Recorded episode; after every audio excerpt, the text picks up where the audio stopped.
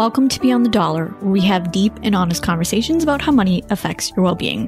My name is Sarah Li Cain, your host, and this bonus episode is going to dive into the idea of enoughness in your finances and how you can start to understand what that will look like in your financial life. So, a lot of what we cover, not just this bonus episode, but other episodes, is really talking about the values, your values to guide your spending. So, if you're interested in getting some juicy questions and a guide on how you can start figuring that out, including some simple worksheets, please head over to beyondthedollar.co slash values. All right, let's get into today's bonus episode. So get ready, grab a seat, and let's go beyond the dollar.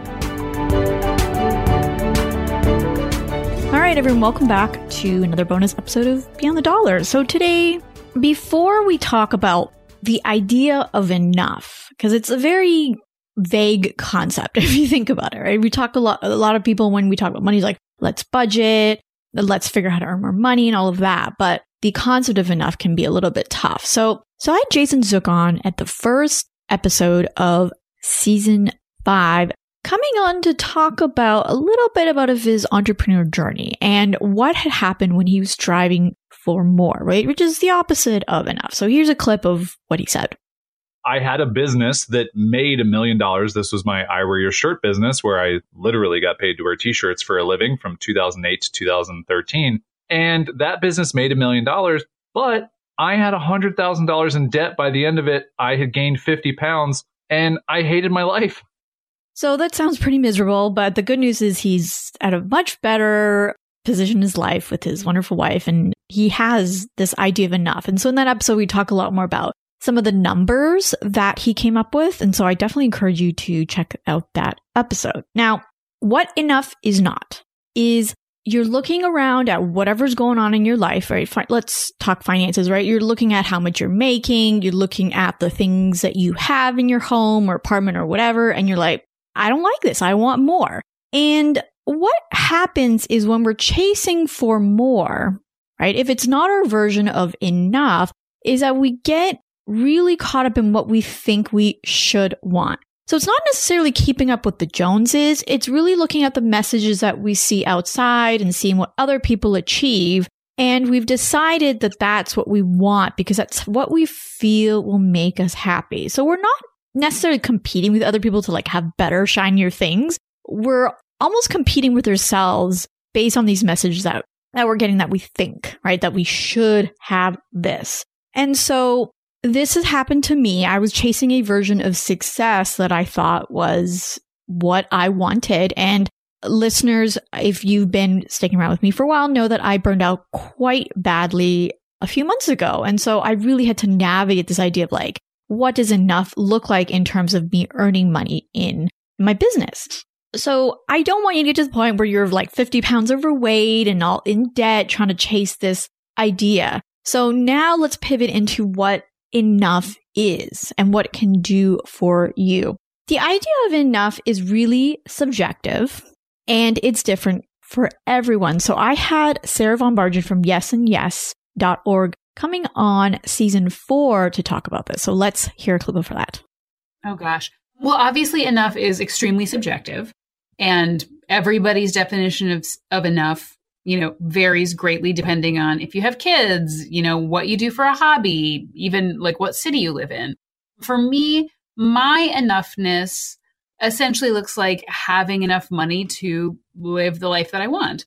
And my life is we have uh, my husband and I have a bedroom and both of my stepsons have a bedroom. So that's that's enough right there. We have a three bedroom house. We don't need a five bedroom house. My enoughness looks like being able to travel probably two to three months a year.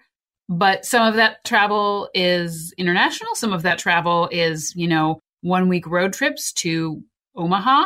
Some of that is staying in nice hotels. Some of that is camping. My enoughness looks like having, I like things that are pretty. I like nice things. And period, next sentence, 90% of the things that I own are secondhand. I don't think that having things that are beautiful and having things that are not, than having things that are expensive, I don't think those things have to go hand in hand. So my enough looks like having a beautiful home furnished in a way that I like, sort of regardless of where those things came from. I have a $900 sofa that I got for free off of Nextdoor. You know, I have a leather, I have several leather handbags, all of which I got from Goodwill. So I think my enoughness just looks like really having done the work to understand what makes me happy and what I need to feel fulfilled. And then figuring out how to get those things. And some of those things I've gotten in very like sort of traditional direct manners. And some of them I've gotten them in sort of surprising ways. Like sometimes I want a vacation, so I pay for it and then I stay in a hotel and I eat in restaurants. Sometimes I want a vacation and so I partner with the tourism board or I use Airbnb credits or I do a house swap with some friends. So I think everybody's own enoughness starts with having done the work to define what enoughness looks like. So you can know when you get there and you can sort of engineer a way to get there that works with the amount of free time you have, with your earning potential, and with where you are sort of in your life. So I really love how she got super specific, right? She talked about like, I have three bedrooms, not five.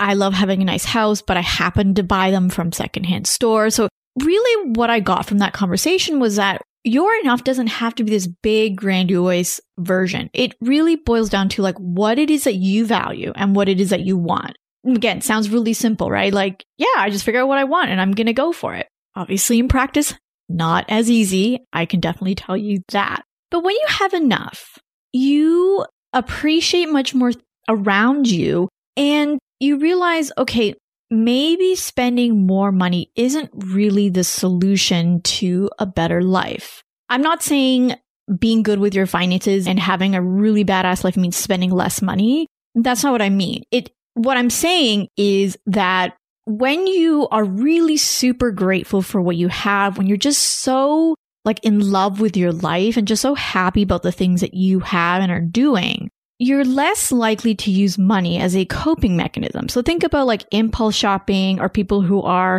addicted to shopping or have like a gambling addiction, like my friend Bo did, had another episode with him on. So I'll link that in the show notes.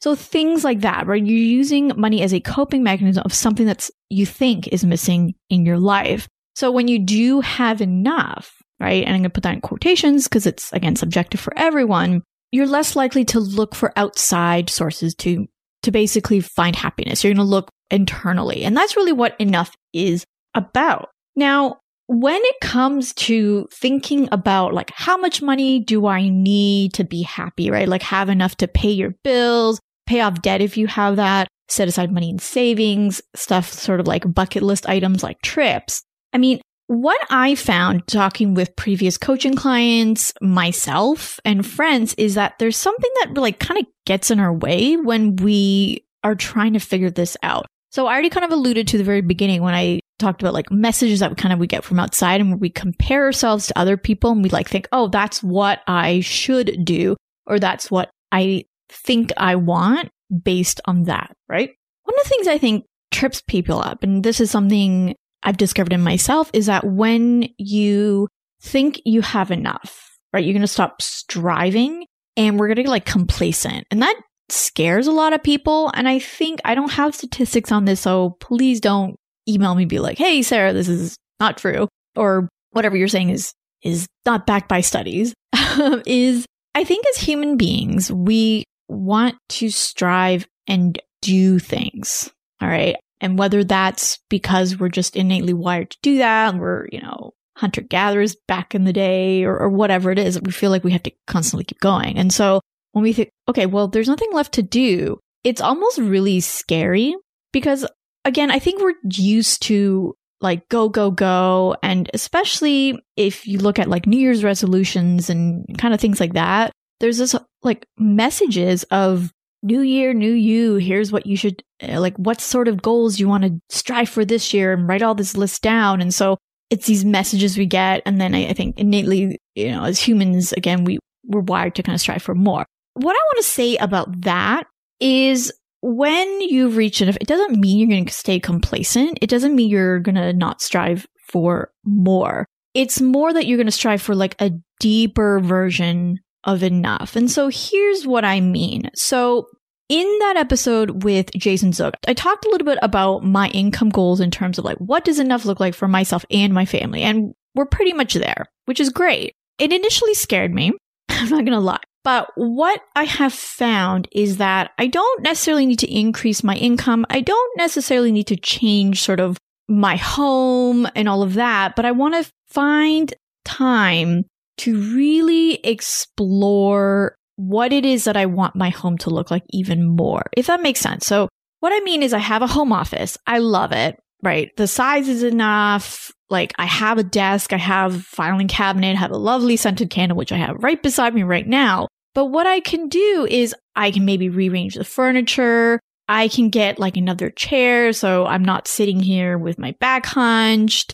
I can maybe add another table here if my husband wants to work in here, things like that. So it's really exploring, okay, I have enough in terms of my home office. I love it. What can I do to make it even better? And so that's really what enough in your financial life can be. So maybe you have enough money to go on a few vacations every year.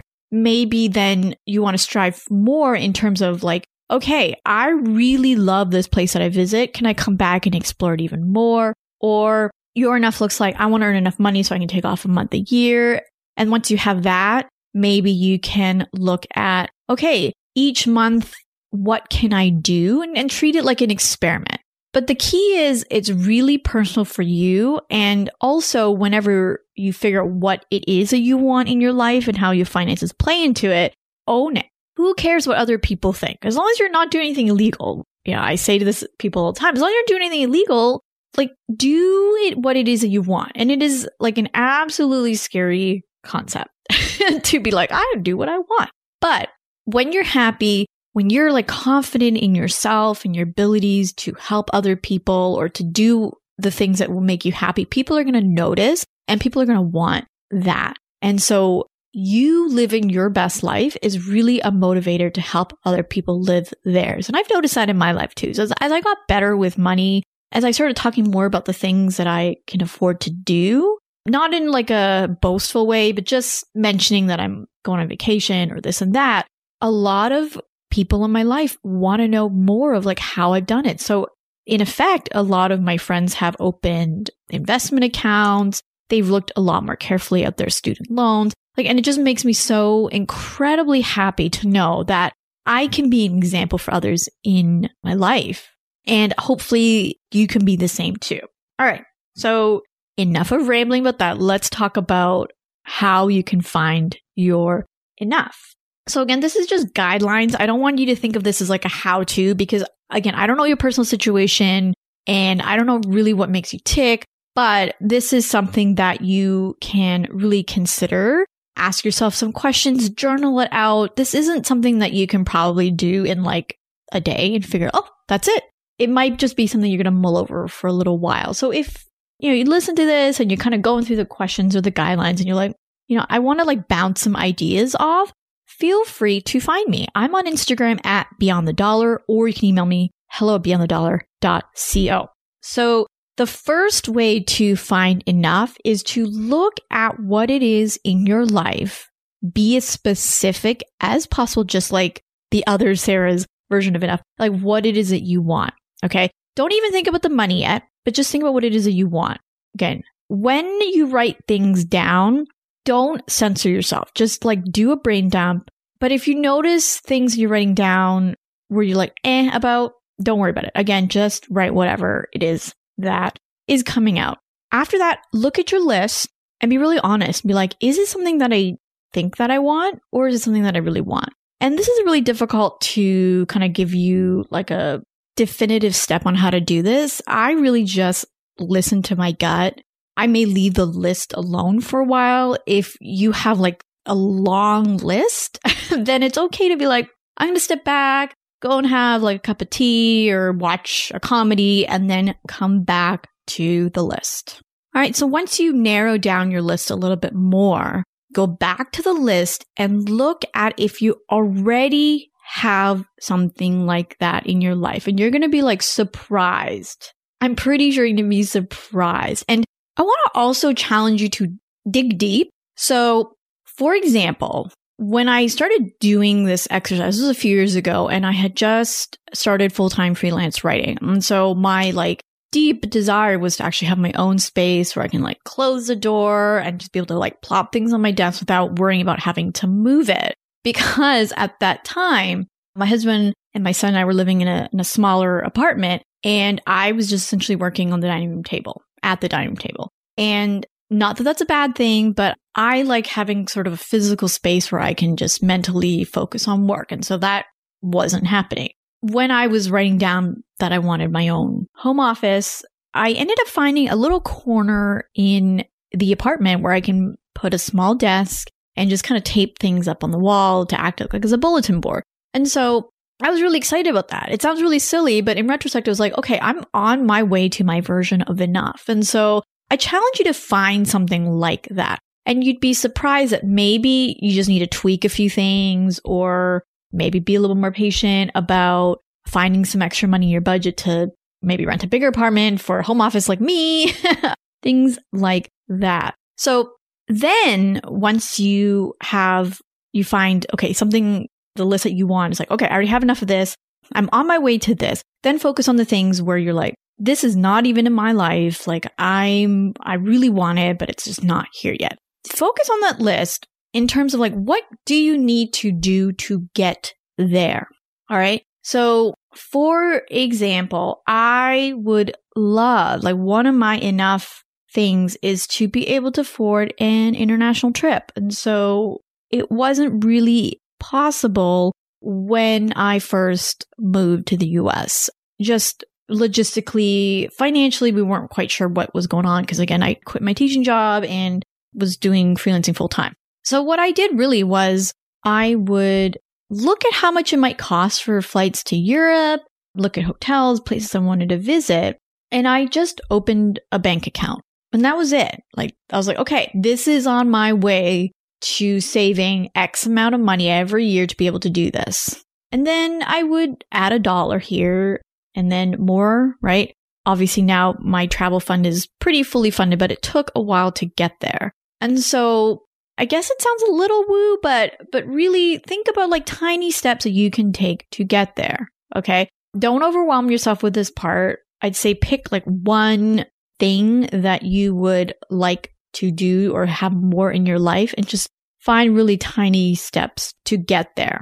All right. Now, once you have all of those things, you can look at the numbers. Okay. Take a look at what you're spending currently and take a look at how much your enough lifestyle will cost. So again, I refer back to Jason Zook's episode. I'll also link to a blog post in his show notes where he, him and his wife talk more about how they came up with their number, their recurring revenue that they need to earn in order to, to have the life that they want. And it's a really interesting insight into that. And so what I have done, of course, alongside with my husband is we wrote down what we spend. We wrote down things that we would like in our life and matched it against that. And this is the part where it can get really scary for some people because they're like, oh, but I'm paying off debt. I can't do this and all that. In that case, that's where you can figure like, what can I cut back? Do I need to earn more? Or is there some way I can get to that enough number or be on the way there by spending a little bit less now? Can I do this incrementally? Because it doesn't have to be like all or nothing. It can be like little stepping stones or a ladder, like I like to think of visually to get to that. So let's say you really want to be able to get a pool. Okay. And that will be like a really awesome thing to have in your house. And then you're like, that's it. That's enough for my home. And this pool's going to cost you like, I don't know, $20,000. And you're like, okay, how am I going to do this? Do I want to go into debt for this? Do I want to save for it in cash?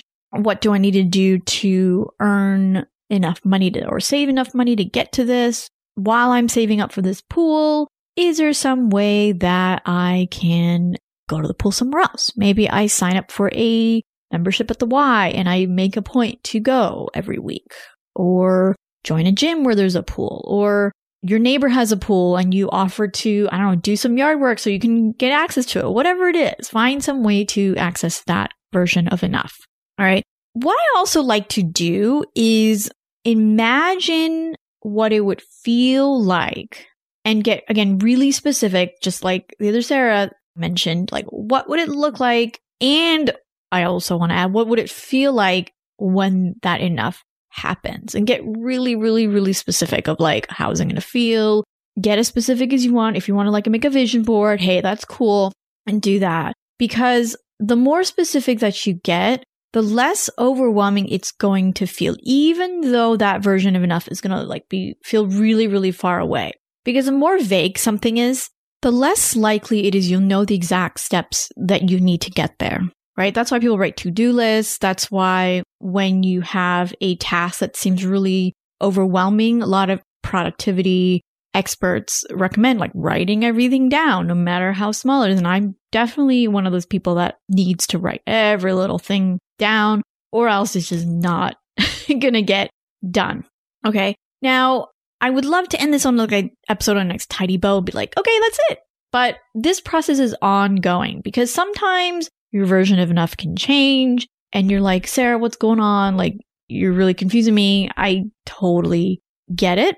But if this is something that you are interested in exploring more, the idea of enoughness in your financial life, let me know. I would love to do more episodes on this. I would love to bring more people on to talk about their stories enough just so that it can maybe give you a more clear idea of how you can do that in your own life. So again, find me on Instagram at beyond the dollar or email me hello at beyondthedollar.co. All right. Thank you everyone and watch out for a trailer for season six coming up soon. Thank you so much for listening in on Beyond the Dollar. If you like what you heard, please share with a friend. It'll help share the mission of what we're trying to do, which is to have more deep and honest conversations about how money affects our well being. Tag them on Instagram or one of my posts at Beyond the Dollar. Send them a link, whatever you want to do to spread the mission of what we're doing here. Now, if you feel that putting monies towards the things that really matter is a challenge for you, download our values based spending guide. You'll gain clarity around what matters to you most in life, be able to name your most important values, and how to start putting money towards those things. To download the values based spending guide, go to beyondthedollar.co slash values. Thank you again for listening, and we'll catch you on the next episode. And thanks to Donovan Durance for providing this awesome music.